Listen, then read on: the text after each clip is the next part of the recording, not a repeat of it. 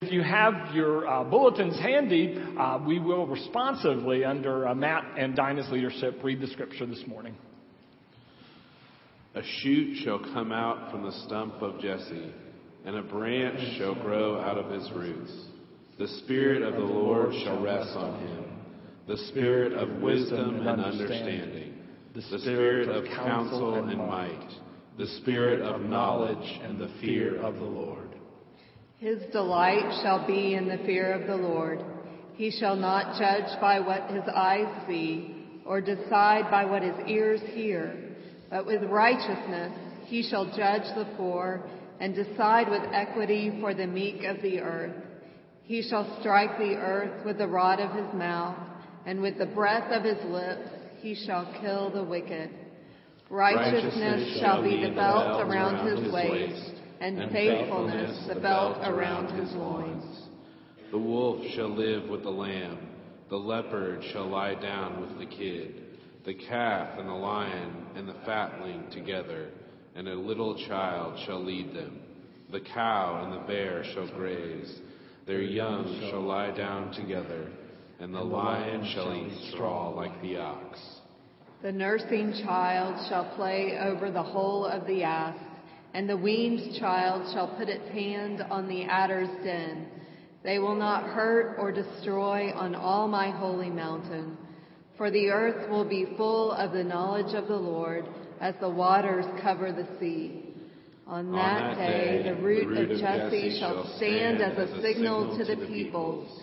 The nations shall inquire of him, and his dwelling shall be glorious. This is the word of the Lord. Thanks, be to God. Be seated, please. Now, understand I have no uh, direct knowledge of these things, but that's never stopped me from speaking before.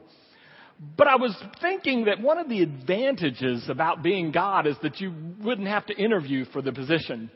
I mean, could you imagine what that might be like? And, and so you ask God, well, uh, what are your strengths? And I think God might respond, well, I can do anything and everything. Well, well, tell me about your relationships. I love everybody. Okay, okay, help me some more. What kinds of things do you like to do? Well, I like to make stuff. I like to do the impossible. And I really like bringing the dead back to life. If there's anything the scripture is clear about, it is this. Our God delights in bringing life out of death. Our God when things are physically dead, metaphorically dead, on the brink of death, seems to delight in stepping in just at that moment and bringing life for all. I mean, if you go all the way through the Bible, you'll find instance after instance. I just wanted to give you a few this morning. I think about Noah and the flood. I mean, the flood, what would happen if the world was completely flooded? It's gone. There's death. And yet, the waters recede by the hand of God, and new life comes. Think about Abraham and Sarah. She's 90 years old. Apparently, her womb has been pretty well declared dead. She hadn't had a child yet. And God brings life for Abraham and Sarah. Think about Joseph. God gives Joseph these amazing dreams as a child. And the dreams seem on the brink of death as Joseph languishes in the bottom of Pharaoh's dungeon. And then suddenly a word. The Pharaoh wants to see you. He has these dreams. Just when it seems like everything is lost, God can be found. And God steps in. The people of God were enslaved to the Egyptians. And their slavery is broken and they have a few days of freedom, it seems and they're trapped again, imprisoned, as it were, with the Red Sea in front of them, Pharaoh's army behind them. And just when it's trapped, they're trapped, it seems like the life will be squeezed out of them. God steps in again. A widow in a place called Zarephath has her only son. If you're a widow and, and your only son dies, you've got no means of support, no one to look after you. And then God steps in through the prophet Elijah. Another woman, a Shunammite woman, again loses a son. And this time through the prophet Elisha, God steps in. The temple is destroyed. by the Babylonians. People carted off into slavery, and it looks as if the worship of God is dead. No place to worship. No tools with which to worship. And there in the midst of death, God raises up something known as a synagogue and brings a people who are so devoted to God's word and to memorize it that Jesus uh, comes among them when they populate an area known as Galilee a few hundred years later. Time after time, when it looks like it's over, it's dead, it's done, God steps in. The New Testament, another widow, losing her son at the funeral. Jesus stops the funeral procession, touches the coffin, and the boy's raised. And then there's Lazarus, dead. Dead long enough to stink, apparently. And God steps in again. And then my personal favorite from years of preaching, there's Eutychus. Do you remember Eutychus in Acts? Paul apparently was preaching too long. Eutychus fell asleep, fell out of window, and died. Now, there are two lessons you might want to take from that story. Yeah, you got the first one, but the second one is this. At the point of death, God intervenes and there's life. And of course, my very favorite one. There's Jesus dead. Dead three days. Why three days? Well, as best as we can tell, three days was the legal definition of death for Judaism. Because they had an occasional person come back after they had been pronounced dead and wake back up. They said that no one can be declared dead until they're dead three days. Well, he was dead three days, legally dead, physically dead, dead, dead. And God stepped in all the way through the scripture. God is bringing people, nations, relationships, dreams back to life. That's what the story's about this morning. Isaiah 11. The people are looking for a Messiah. But the expectation is, and, and the biblical uh, teaching is, that this Messiah will come from the line of Jesse. And you may remember Jesse, he was King David's father.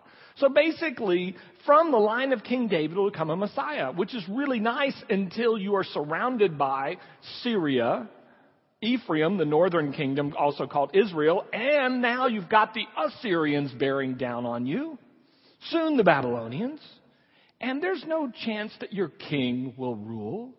And even if your king becomes a puppet king for a while, there's not much chance they're going to let your king's son rule. The line's been cut off, dead, just like a tree stump. And that's the picture Isaiah uses today. Says, just when you think the Messiah will not show up, just when you think things are too dead for God to be involved, out of this stump will come a shoot. It's fascinating, this phrase shoot. And you probably know uh, Jesus was born in, come on, Bethlehem. You did know that. Do you know what the word Bethlehem means in Hebrew? It means house of bread. And Jesus calls himself the bread of life. That's interesting to me, but this one I think is even better. Do you know where Jesus grew up? Don't be afraid, you know this one. Nazareth, thank you. And do you know what Nazareth means in Hebrew? It means shootville, place of shoots. The shoot of Jesse, raised in Shootville. God sends these pictures all along to say, just when you think it's dead, that's when I'm starting to get in gear. And an entire nation, a kingdom, will come from what appeared once to be dead. Something so amazing, in fact, that even all creation will get along. The wolf, the lamb, the lion, and the calf, the child playing with the snakes, all happens because of the shoot that comes from the stump. From dead as dead can be will come life. Now, if that's so, and I believe it is, and the scripture certainly believes it is, what is it in your life that's so dead that God can't possibly do anything about it? How is it that we can proclaim anything beyond God's reach? You know, my favorite line of Christmas is this. It came from Gabriel, uh, God's messenger. The angel Gabriel came to Mary to explain to her what was about to go down. And Mary's listening to this and she says, now wait a minute. You know, I'm a virgin. I'm not married. How's this going to happen? And Gabriel tells her, and this is what he concludes his discussion of, uh, with Mary with these words With God, For with God, nothing is impossible. I mean, that's impossible just seems to be God's job description in the Bible. So, what is it you've got that's too impossible for God? Think about it for a moment because if you're like me, you've got some stuff that you basically told God, that's dead, leave it alone. Let's remove it. A relationship, a dream, a situation. What is it that you've basically told God, forget it? Even you can't do anything with this one. That's when God steps in to action. Now, if that's so, again, and I believe it is, I think uh, for Advent, I would give you a few pieces of advice. When you're dealing with the God of the impossible, when you're dealing with a God who delights in bringing life out of death. A few pieces of advice. This is the first one. If you got a stump in your life, don't cut it out and haul it off. I don't know about you, but when we have a stump in the yard, it's just not really attractive. It's kind of in the way. People can trip over it. We dig it up and we get that stump as far away from everything else that's nice and neat in our yard as we possibly can. The temptation will be that is so dead, that is so painful, that is so hurtful, that the best thing I can do is distance myself from it. The biblical stance is as painful as it is, watch it, keep it, live with it. God may yet not be finished with it. So, my first piece of advice is even for those painful places in our life, don't cut them off. Don't run. Don't hide. Don't attack. Stay with them. God may not be done. Second piece of advice is this when you're looking to see if God's doing for something, don't look for redwoods. That's not God's style. God's style typically is not to come in big and overwhelm you. Typically, God seems to come, well, like in babies. Come in small and the shoot begins to grow. When something is difficult in your life, look for the small signs of hope. You know, what sinks me every Christmas is just expectation. I hear about the, the lion and, and the calf. I hear about the wolf and the lamb. And so I get ticked off that my animals can't even get along in our house. You know, I get these, these expectations rather than looking for the signs, the little shoots that show that God is in fact working. This Advent, keep your eyes open. Doesn't take much if you'll look. Um, they were in Buchenwald, this Jewish um, man with uh, a few others. They survived, and they asked him, how how did you keep hope in Buchenwald? And he said this Every day we would go past the commandant's house out to break rocks or do whatever they were assigned to do. And he said, And I noticed that he had a rose bush on his porch and it would bloom. And I kept thinking, There's beauty in the world somewhere. There's life somewhere. And if I can just hold on, I may experience that beauty again. Other people uh, they interviewed a group of people uh, from Dachau. And uh, what they said was they kept their meaning by laughing whenever they could. It wasn't much the jokes, maybe not even that funny, but they found that when they laughed, that gave them a sense that there was something more, that there was something other than their situation, and that their situation did not have the only and the last word in their life. And they went on. Sometimes there are just small signs if we look their hope. Look at Noah. World's underwater, but what happens? A dove brings him a twig. A twig. I want the dove to bring me an advertisement for a new restaurant that's opened. So I know that we're all back to normal. Dove brings him a twig. And from that, he concludes there's life. A small sign of hope. I was walking in this morning with uh, a, a friend on the staff, and so we were talking about the unfortunate circumstance that was my team's uh, championship game last night. And this is what he said. He said, "Well, he said there's a good thing. There's a good thing about losing by 38 points on national TV." And I said, "What's that?" He said, "Think of all the good high school players who are watching that game, going, "Hey, I can go there and play." He said, "I think you'll have a recruiting bonanza." Maybe.